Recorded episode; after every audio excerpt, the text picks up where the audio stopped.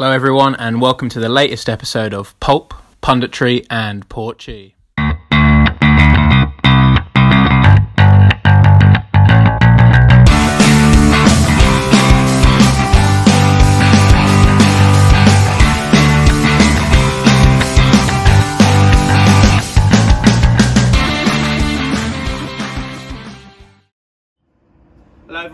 Welcome to the latest episode of Pulp Punditry and Porchy. I hope you've had a lovely Easter weekend, had lots and lots of chocolate, how it should be.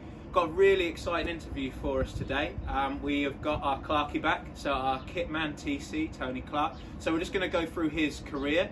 You'd be excited to know that he was actually a jockey before he went into football. We're going to talk through that, all of his time at several league clubs, and how he's got into non-league football as well.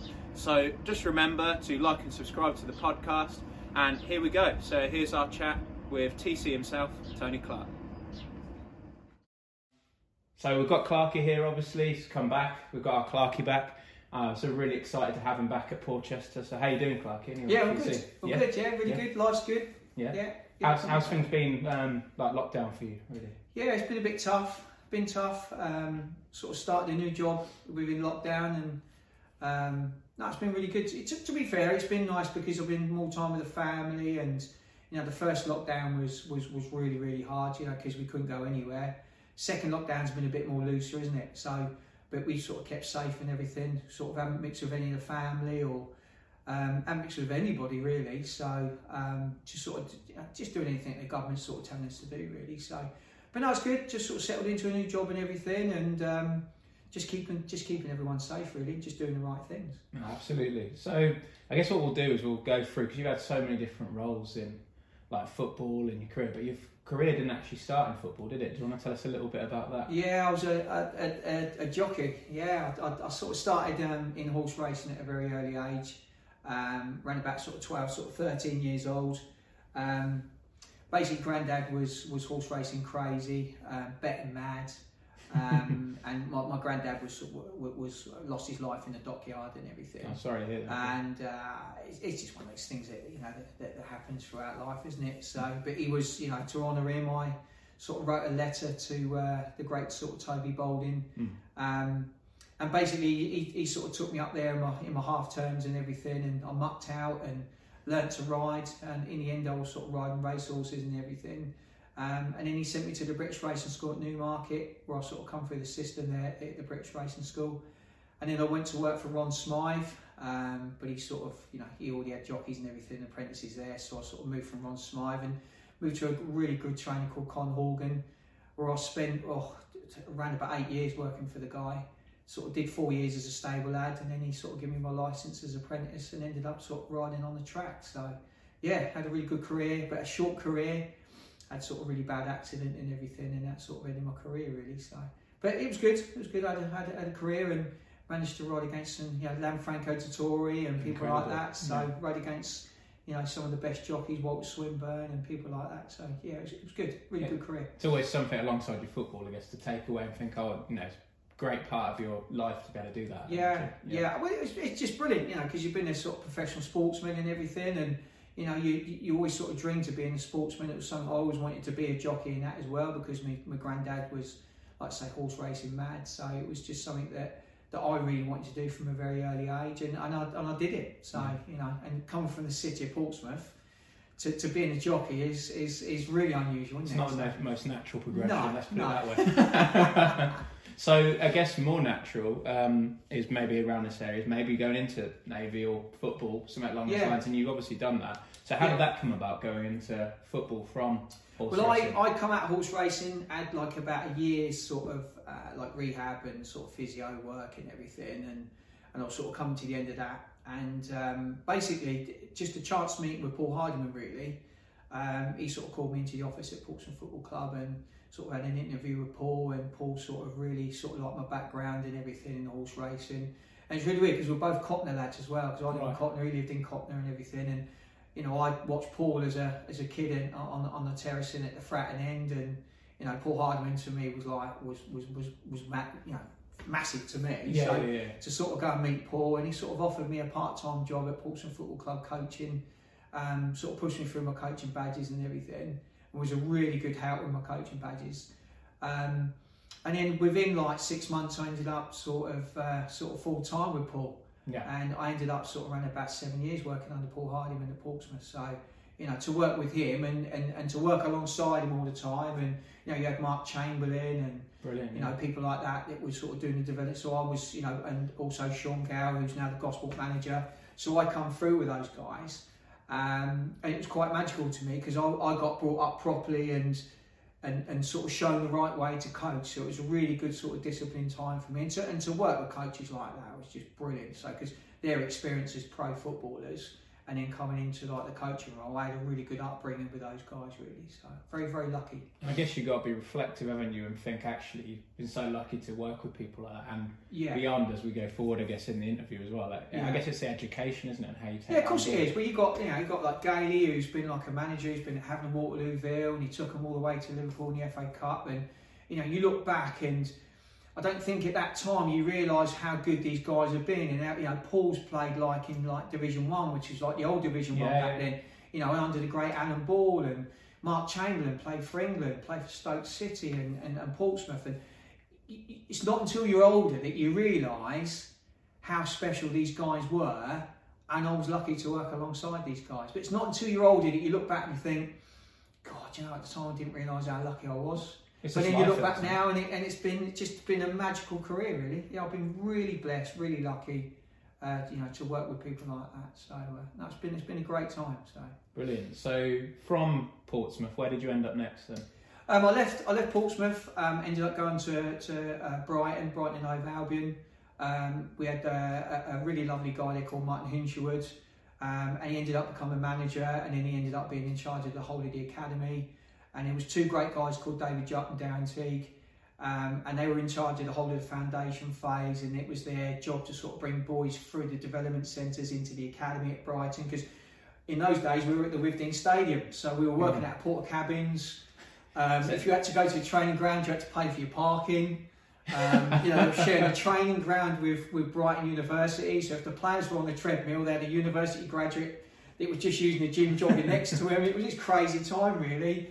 Um, but it was lovely. It was just it was just lovely because you were working at the Withdean Stadium. Everybody knew each other. It was really close knit. Our main office was in the was in one of the main offices in the in the middle of Brighton city centre. I mean, it was it was just crazy, really. And if you followed, I guess if you followed Brighton as a fan or you worked Yeah. in that, that is a time. It's a really important time in the club's history, isn't it? 'Cause I mean, It that's is. when I started Yeah. following football. Yeah, Really, is, that they were in the Withdean. I never knew Yeah. them at their former stadium. Yeah. If you look at the setup now, and then you look at that, but Yeah. it's such an important period of time, isn't it, that they've had this. Essentially, Yeah. it's just an athletics. Track, we were getting it? crowds of five and a half thousand, you know, Yeah. that, that was what we were getting. And you look at them now, they're getting 25,000, you know, when we're, when we're out of COVID, they'll be back to 24, 25,000.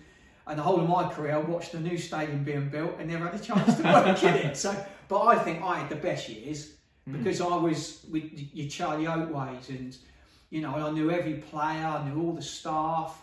I mean, I was lucky enough to, to mix with Dean Wilkins. Hmm. I mean, you'd go down to the training ground if we had to go down to the training ground for something or sort something out.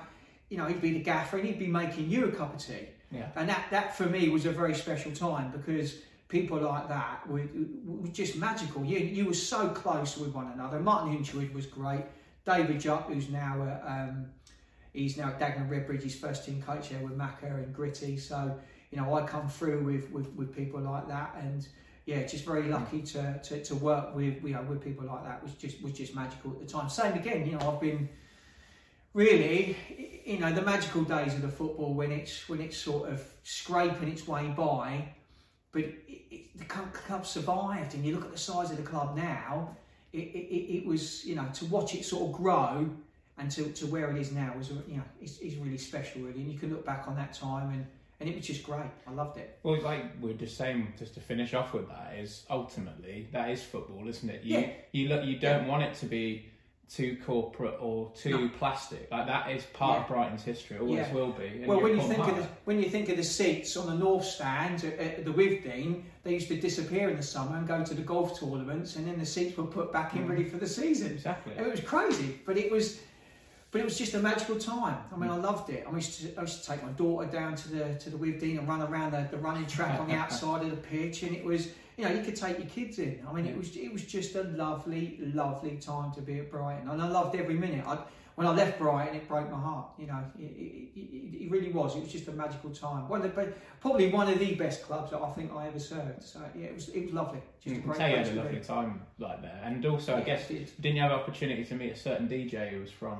Yeah, we had Right, Fatboy Slim and we had Norm down there, and, and he was with Zoe Ball at the time. And Yeah. you know, you you, you, you, you know these people. You know, you, you'd see them on a match day.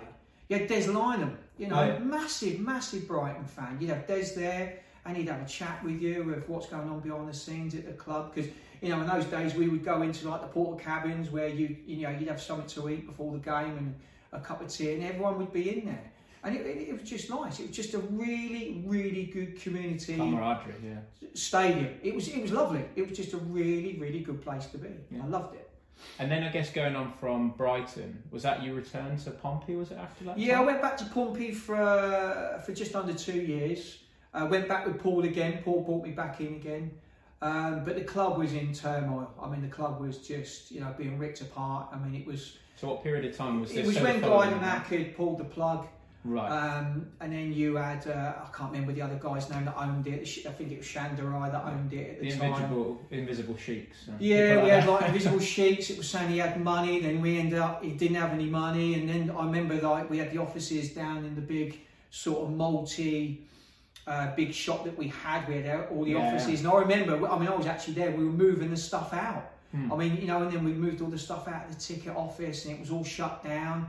And then we had to move over into the foundation building, and it was the club was in an absolute mess then, and, it, and watching people losing their jobs was just heartbreaking. I It's mean, I was there and watched people lose their jobs, and it was I was lucky where I kept my job, but it it was just a very uncomfortable time. You never knew whether you were going to keep your job, you know. But the foundation was was built up such a great um, sort of concrete sort of base at the club where the coaching was first class for the kids and everything and that and you know we, we managed to keep that going and Paul managed to really keep that going and Hmm. you know you, you got Claire Martin there who's still there now did a wonderful job and everything behind the scenes. So you know it, it, it was a tough time really really tough time. It just wasn't the same as my first stint at the club. It was just completely different. It was it was just like it had gone really corporate in the Premier League and it just all gone again, you know. And I think that's the, what happens. You go from from from being a really good, steady championship club.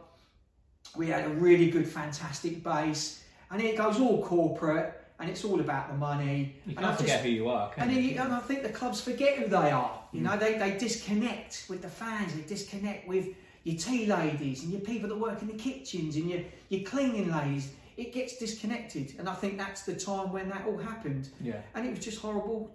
For me, it was just an uncomfortable sort of time in football, really. I think I don't think you'd be the only person to say that at that point. Yeah. I think everyone knows Yeah. in terms of even from the outside Portsmouth's period of time. Yeah. Then it, you know, I was at university actually, Mm. 2009, 2012. I think most years, unfortunately, they got relegated in those times. I Yeah. thought it was bad luck or something, but yeah, you can see there was a lot of turmoil behind the scenes. yeah. there, It was. so- It just wasn't. A, you know, it don't get me wrong. It was still a great place to work, um, but it was just.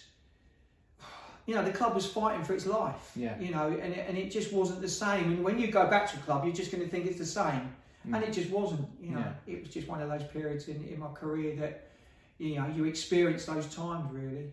And I guess despite even all of that, you did say, didn't you, like the coaching on the floor was like top class. And I think we can all look and Mm. see that even though that was the case, Pompey still had players that were coming through, and whether they Yeah. stayed, some of them are still there now, like your Jack Yeah. Watmores and people like that. Yeah, yeah, You had like your Jed Yeah. Wallaces and people, and that's maybe Yeah, a little yeah. bit before. Yeah, Matt Ritchie, I'm sure. Yeah, Matt Ritchie kind of there. You had Matt. Ritchie. You had Sam Magri. Yeah, um, all coming through the system.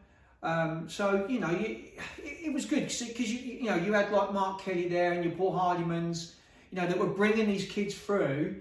Um, and it, you know, it, you know, they had a really, they've always had like a really good base of players sort of coming through the system and everything. So, um, but you know, that's what Premier League does. I think. I think you know, if you're haven't got an owner that's going to put millions and millions and millions into the club, you're just not going to last in the Premier League. That's just that's just how the Premier League is. You it's almost a bit like Formula One, isn't it? Where Yeah, is are you backed by sponsors? Yeah. I've just been watching the documentary on that, and it's like, well, this German sponsor wants to sponsor this team. Oh, we want a German driver to be in the team, Yeah. and it's it's all led by the money, I- I think, Yeah. and that's why it's important to get behind, Yeah, say, non-league and yeah. you know part of the community, aren't you? So Yeah, of course really it is. And I think, you know, non league to me now is, is, is really, really special. So I love being in non league now. I wouldn't change it for the world now. Oh, brilliant! It's lovely to hear that. Um, so Portsmouth, I guess that was like 2010, that time you were just talking about. So where Yeah. did, where did we go after that? Um, then I, I left there, um, and then I basically um, sort of like worked for like French academy and everything. oh wow, Um, really, really lucky, and that was sort of connected with Liard Football Club, um, and then basically uh, sort of did like a, you know, like a around about sort of six months, sort of working on, you know, with French kids and everything, and they were sort of being sent over to England to be sort of coached by English coaches and everything. was that quite a different role for you, or in terms of because of the fact it was going into kind of continental and European? Was that new for you at the time? Yeah, it was really new. experience Yeah, it was really new because you had to, to sort of try and communicate with French kids. Yes. How's your Sort French? It wasn't very good to be honest, um, but the, the nice thing is you get you get like um, like uh, like a French interpreter that comes over with the, with the players, and I was lucky enough to be able to use that interpreter to be able to get out what I wanted in the coaching and everything, um, and it was brilliant. I loved it. You know, working with they're just so disciplined. You know, the European kids are completely different. I mean, Right. they are their discipline is. I don't know. They, they they just seem to sort of get it really really quickly. I mean, it's it's a very sort of I I think it comes from like their parents' sort of background in France. I think it's just that it's a more disciplined, more family orientated, Mm. um, and they come for the academy system there, where the kids, if you watch the academies abroad, they go and live in at the age of eleven and twelve. We had like Clairefontaine, uh, how you pronounce it anyway. I know that was similar Mm. to we used to have before we had St George's Park here. There was Yeah. another one, wasn't there, like Owen and Carragher's and Yeah. people like that one. Yeah, But it does seem like you said that they do go, and then they're, they're kind of brought up within that academy yeah, system. yeah. It's a it's a completely different system because they live in that system, whereas our kids will live with a family yeah. um, in digs and everything, whereas in France they'll actually live at the academy. Um, at Le Havre, I mean, I was lucky to go out to Le Havre with David Jupp, um, and we stayed out in Le Havre, and um, you know they have literally they move in at the age of eleven and twelve, and then they move up into the different sort of uh, sort of living quarters, Mm. and then they go right the way up to under eighteen. So they live in at the age of sort of eleven and twelve, right the way through to eighteen. And I think, I guess, Yeah. with the French, not that this is, again, I don't really know enough about this, but I was Mm. watching before where when Arsene Wenger came into Arsenal, and obviously he brought in a big French contingent, Mm. like your Petits and Vieiras, and I remember people like Tony Adams and Yeah. people like that saying that like they're, they were startled and amazed by like the fact that they just didn't drink or they didn't No, do this. No, there's no, there's no drinking culture. There's no. If you were to drink in front of foreign players, they would look at you as if say, "What the hell are you doing?" You know, I don't know they, that's they changed just, now. they've but- just not got that culture. They're they're more of a a family sitting around a table culture with their parents, with their family, with their grandparents. It's just that culture. You know, it's Yeah. a very disciplined culture. It, it's, it's so different. Um, you know, and they very want to please you. They really want to work hard. You know, don't get me wrong, the English kids do, yeah. but it's just a different culture between their academy system and our academy systems. I think living in at that age, you get that really good discipline. I think you get that really closeness with your coaching staff of how they want you and what style they want you to play in. the values, I guess, as well, because you are, like you said, living in, and there's probably at that academy there's core values you follow, and you're You follow that way. discipline all the way through, you know, and, and they just, you know, they, like I say, there's no drinking culture, there's no going out culture. There's just none of that there, you know. It is completely. It's it's literally completely dedicated to football and, and getting to to where you want to get to in your career. That's the way that they are. You Yeah. know, that's you know, I, and I like that system. I think that system works really, really well. Hopefully in England that it's something you know. I think a lot of the Premier League clubs now do that now. I think they're sort of you know going around to that system, but um, I think like your lower league clubs, you know, uh, you know, a million miles away from anything that they're doing. You know, they- they're doing it at a club like Havre, who's in the French sort of second division, really. Yeah. You know, you know, but they're you know they're light years ahead in, in anything that they're doing, really. Yeah, it'd be interesting to see how that kind of progresses here. Yeah. And then I guess um, so that experience then that would have been really valuable. And then where did it lead you to follow? I. I, I come out and then I had a really uh, a, a, a, a, a friend of mine called Dave Goble, um, and he sort of said, "Look, there's a, a job going at Chelsea Football Club," um, and it was really weird because like you had to go through like two interview stages, and in football you get like your jobs of not what you know, but who you know. And I had to go sort of go to like a, a, a massive interview, and you know, you imagine Mm. going in the gates of Cobham, you know, Chelsea training ground and everything, and, And this going to the is- interview. This is pure like well into Abramovich kind of era. This Yeah, is, isn't it? Abramovich. Yeah, yeah. I mean, you know, it, it, to go to somewhere like Cobham, and then I went through the, the interview stage, and I was with Dan Jackard, um, who, and then Dave Goble took me through the interview stage, and it was lucky that I, you know, I landed the job there. Ended up part time Mm. um, in the beginning there, so sort of going like full time football into sort of part time, and then after a while, literally after around about eight months, they took me on full time. Um, and then I ended up having five and a half years at Chelsea, which was which was yeah just brilliant to go from sort of like your sort of Division One and Championship clubs, and then you're going to, to something like Chelsea, was just you know like yeah different world really. And what were some of the highlights, I guess? Because I know in your role, and just explain your role really. Yeah, I You had a started off there. You know, I worked in the foundation, and then we ended up sort of uh, Dan Jack after you had to sort of prove yourself there for around about a year. Hmm. You had to really, really make sure that their philosophy was was coming through in their development centres, also their soccer schools and things like that. Really disciplined, really, really well run.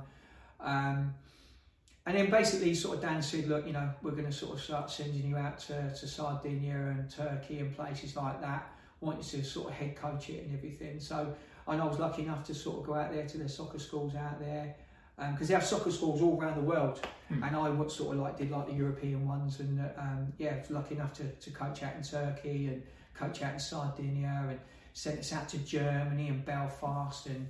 And it was brilliant, and being head coach was was, was great. So you know, they trusted me to sort of do that and everything, and and every sort of, you know, you'd have like different coaches sent out with you, which was great. So you're meeting sort of different coaches from from Chelsea Football Club, and then I ended up sort of lucky enough to sort of be with Tore Andre Flo and you know and people like that, and, Yeah, yeah. And, and working alongside Tore and everything abroad and everything was just yeah, just brilliant, absolutely brilliant. So. Yeah, really good. Yeah, I had a great career at Chelsea, loved it. And and to work for Dan Jackard and Sean Gore was really, really good. So And a brilliant time, I guess, just to round off with that, because i we all know that Chelsea and probably Man City in the last 10, 15 years, their academies have kind of been leading the way when you see Yeah. FA Youth Cup Yeah. wins. So I guess being a part of that period of time where you've got those players coming through, and I know Yeah, we're only starting maybe in the last few years to see those players fully embedded in the first team. Um, It must have been such an experience to, and a different class in terms of seeing that youth system. yeah, it's really time. good because they have like a like a road that goes through the middle of middle of Cobham, and then you've got like the players are, are on one side of the academy side, and you've got the first team set up the other side of the road. And basically, the job is is to get those boys across the road into that into that first team. So their their philosophy there is is, is just fantastic. I mean, it, it, you know, the whole setup is so professional. It's you know, it was just a, just a lovely, lovely time to, to be sort of connected with a club like that and everything, and yeah, to work and work abroad for them, and you know, and, and it, yeah, you, you just never think that you're going to work with clubs like that. So for me, it was it was really good. So a really good experience. Loved every moment of it. Um, you know, but it, yeah, just been very lucky, really, very very blessed. So yeah, it's really good, really good time. Brilliant. So I guess after going from Chelsea, um, you went to some other clubs. I know you went to Ebbsfleet. Yeah, I, went, like I, I come out, went to Horndean for a little while under Burmy. Uh, really good. Right. Burmese, but you know, fantastic coach. oh, fantastic. Really, really good. Really wants the way that he wants to play and everything. So I had a, a really good time under and Manor and Yeah. everything. So I really So- enjoyed myself. So there. did you relocate back down? Yeah, well, I I always lived in Portsmouth, so I always Yeah, travelled, always travelled. And then I had a, a, a literally a phone call out of the blue from a, you know one of my best mates, Dave Jupp, um, and he said, look, you know, like we you know, we'd like a kit man and somebody to do the match analysis for us at Ebbsfleet. Would you be interested? Um, and I was in Wessex football, and, and it was full time again, and to go back into full time football. Um, so I agreed to sort of go and everything. Um, and then I went to Ebbsfleet, and then literally I was at Ebbsfleet for about a month and a half, and then we ended up flying out to, to Portugal and had pre-season camp out in Portugal uh, with Daryl McMahon and Steve Gritt. Same Yeah. again, Steve Gritt. I watched Steve Gritt as a kid, you know, and also Charlton athletic manager, and you know, Mhm. you're mixing with people like that. And I was, you know, like I say, I was with David Jupp at Brighton. You know, managed to go out to Le Havre with, with, with you know, with Juppy. Um, and then I'm back with Juppy again, and then we're abroad again out in Portugal. It's just crazy the way that football is, really.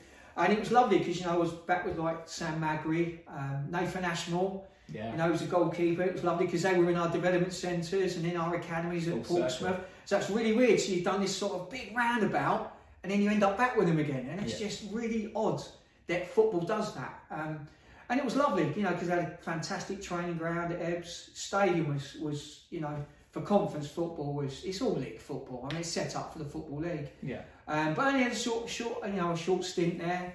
Same again. The club went into sort of turmoil again, and you know they, they all know the story. The players never got paid, and Yeah, yeah. you know, and it was sort of a bit of a torrid time. So I ended up sort of leaving Ebbs, um, and that was it really. Sort of come out of football full time, um, and it was sort of time to to sort of go get a normal job. Yeah. Um, And have you found that transition, I guess? Hard. been the last few years? really Yeah. hard, really really tough. I'll be honest with you, I I, I didn't cope very well. Yeah. Um, I think anyone would find Yeah, such a change to when you've Yeah. been all you've known is probably yeah. in and around the football. Yeah, you've been around people in football like for 22 years, and then all of a sudden it's sort of not there, and it's, you know, and I'll be honest with you, I've had a, you know, a really tough time, you know, and and and sort of fell into a bit of depression and everything, and, and found it really, really hard. I'm not going to lie about it. Um, found it really hard to Mm. talk about depression, and yeah, sort of, um, yeah, really went through a bit of a tough time for about a year.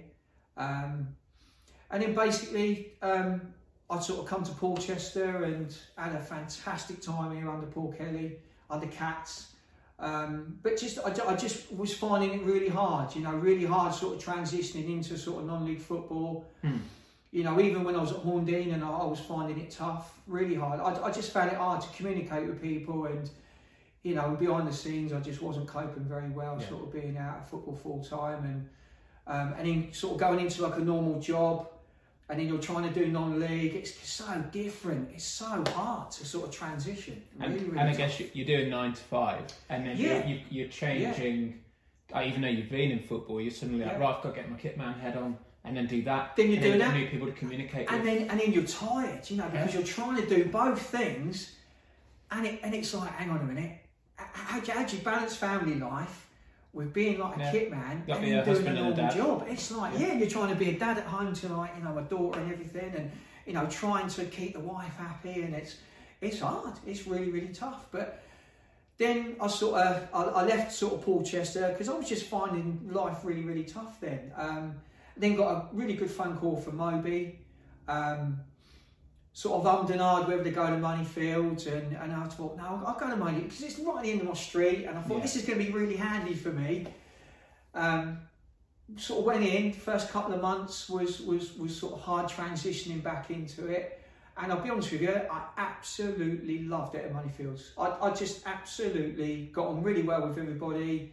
Alan, Mickey, the groundsman, uh, the chairman, Moby was absolutely brilliant. He knew I'd gone through a bit of a tough time and everything, you know, finding it hard to sort of cope with things. He took his time with me.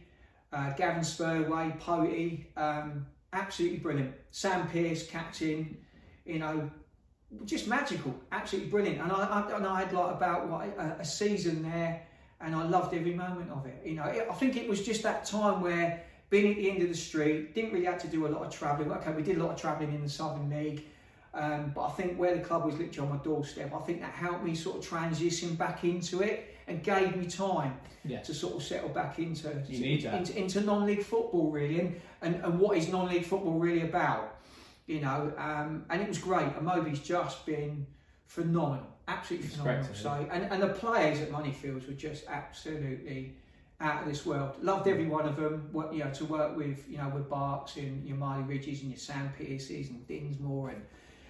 I could go on about all of them and Brigo and all the boys and everything. Uh, just, just, just great. You know, Yeah. they really looked after me there and loved every moment at Moneyfields. Really good. You know, really, really. Did, yeah, yeah, it was just a great place to be.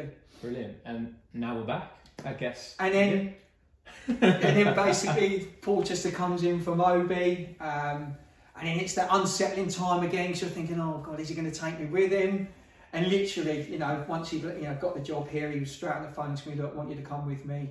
Um, and I, yeah, I, I love being with Mobes. Mobes is a great manager. Um, he's a rough diamond when you first meet him, and you know, and you think, oh, you know, like, am I going to get on with Moby? And but I'll be honest with you, I ended up sort of working for Moby. He sort of gave me a part-time job at his place um, sort of helped me settle in at Money Fields, and that really helped. And he's brought me here with him. And I'll be honest with you, I love being under Moby. Yeah. Absolutely love being under him. Great manager, knows exactly what he wants, tells you how it is, bollocks you when you need a bollocking. If something's not done right, he, he will pull you up on it because you want it you want it done in this certain way. Gav Spurway, Potey, oh, fantastic first team coaches to work under. I mean, you know, Potey's, you know, done it all and you know played in the conference and everything. So you know, you've got really good sort of conference um, sort of management here now. For me, this is like a conference setup now. You Yeah. know, and, and it's something that I want to install in here. You know, and, and sort of bring it up to a conference standard. We now got Paul Kelly, the chairman, who's really, really, really ambitious. Um, love Paul to bits. Uh, Yeah. Just a great guy to be around, real character as well. So, that, and it's one of those that if I ever get to write a book, he's one of those characters that you could put in a book, isn't he? So, Yeah. and he, he's just great to be around because he's really ambitious, really wants to get to Southern League football. Puts this club first, I would say. As Of course, well. he does. Yeah, and Every, it- every step. yeah, he does way. every step of the way. I mean, if you look at the setup to the gym here, right the way through to the kit room, the physio room. I mean, we're going to have brand new changing rooms built for us. You've got the manager's office. I mean, the bar area with Amy, what she does behind the scenes. You know, and Woody with what he's done for the club and everything. Absolutely. You know, you, you've got amazing people, and you've got yourself that has now got the fans base, and the Aaron Shoney that, that, that's really taking off now. You know, we're getting crowds of 300 here. So the base here now, for me, is, is, is this is like your next Havant and Waterlooville, your next Gosport. This is the, this is the next one to come along.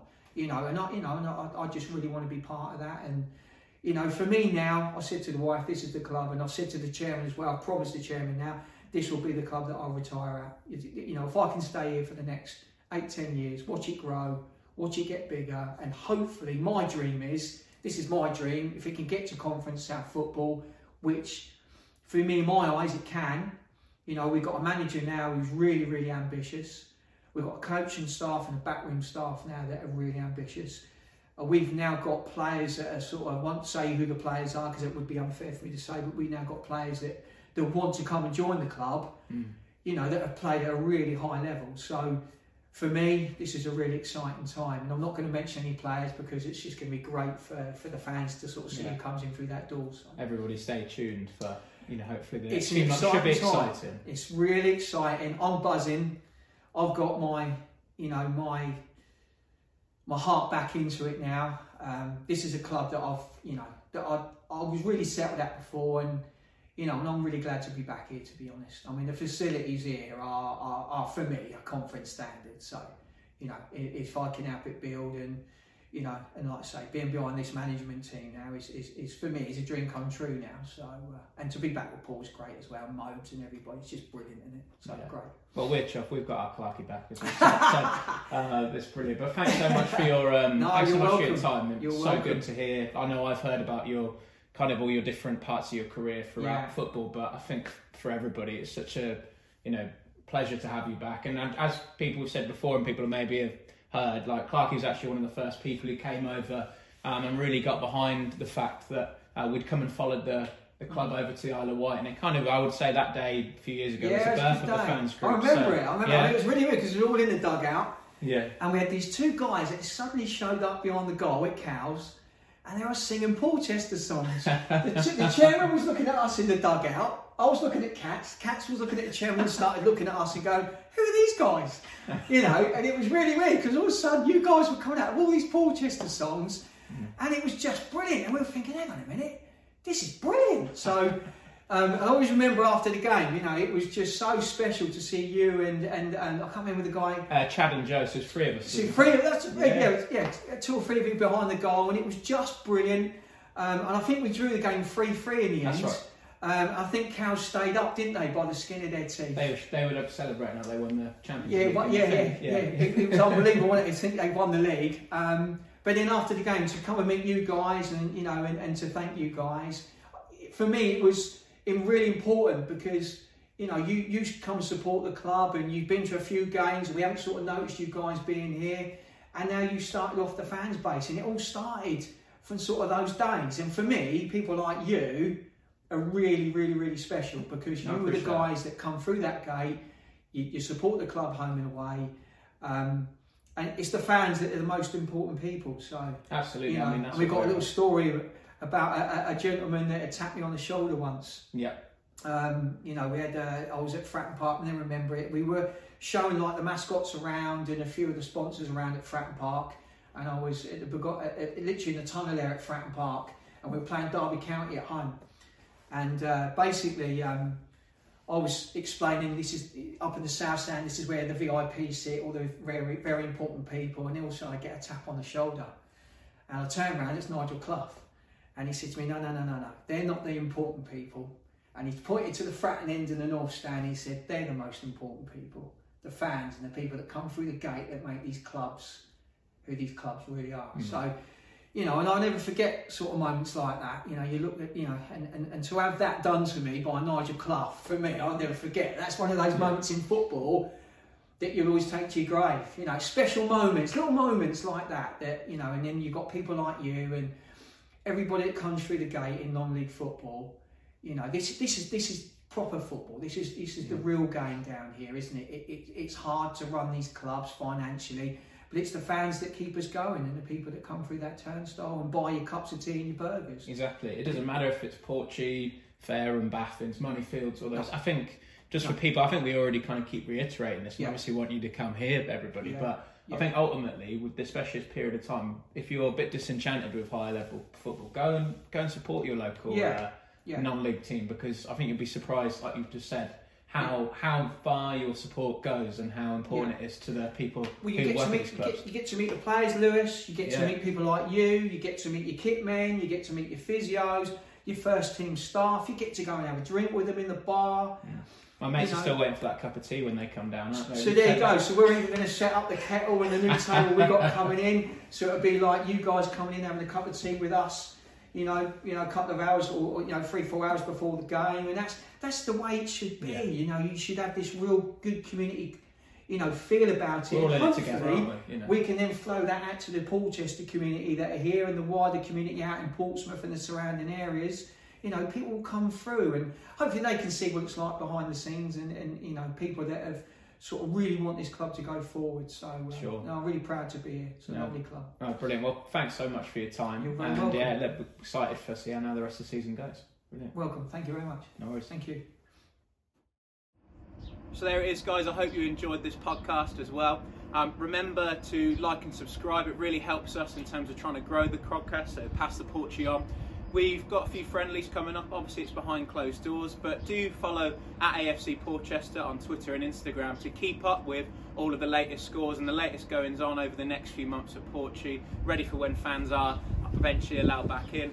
Also, make sure you follow us on at Aaron Choney Fans if you don't already. We're getting very close to 1,000 followers. It'd be great, to be able to grow us to that level as well. Um, but keep all updated with all the different goings on with the fans group. We're actually going to have the membership going back over into its second year from May the 1st. So we've got a few little goodies on the way to entice you into getting an Aaron Choney membership. So do get involved. All of the funds go straight back into the club, and we're looking to carry on growing the fans group. Um, so please do come and get involved. But until next time, guys, stay safe. Forza Porchy.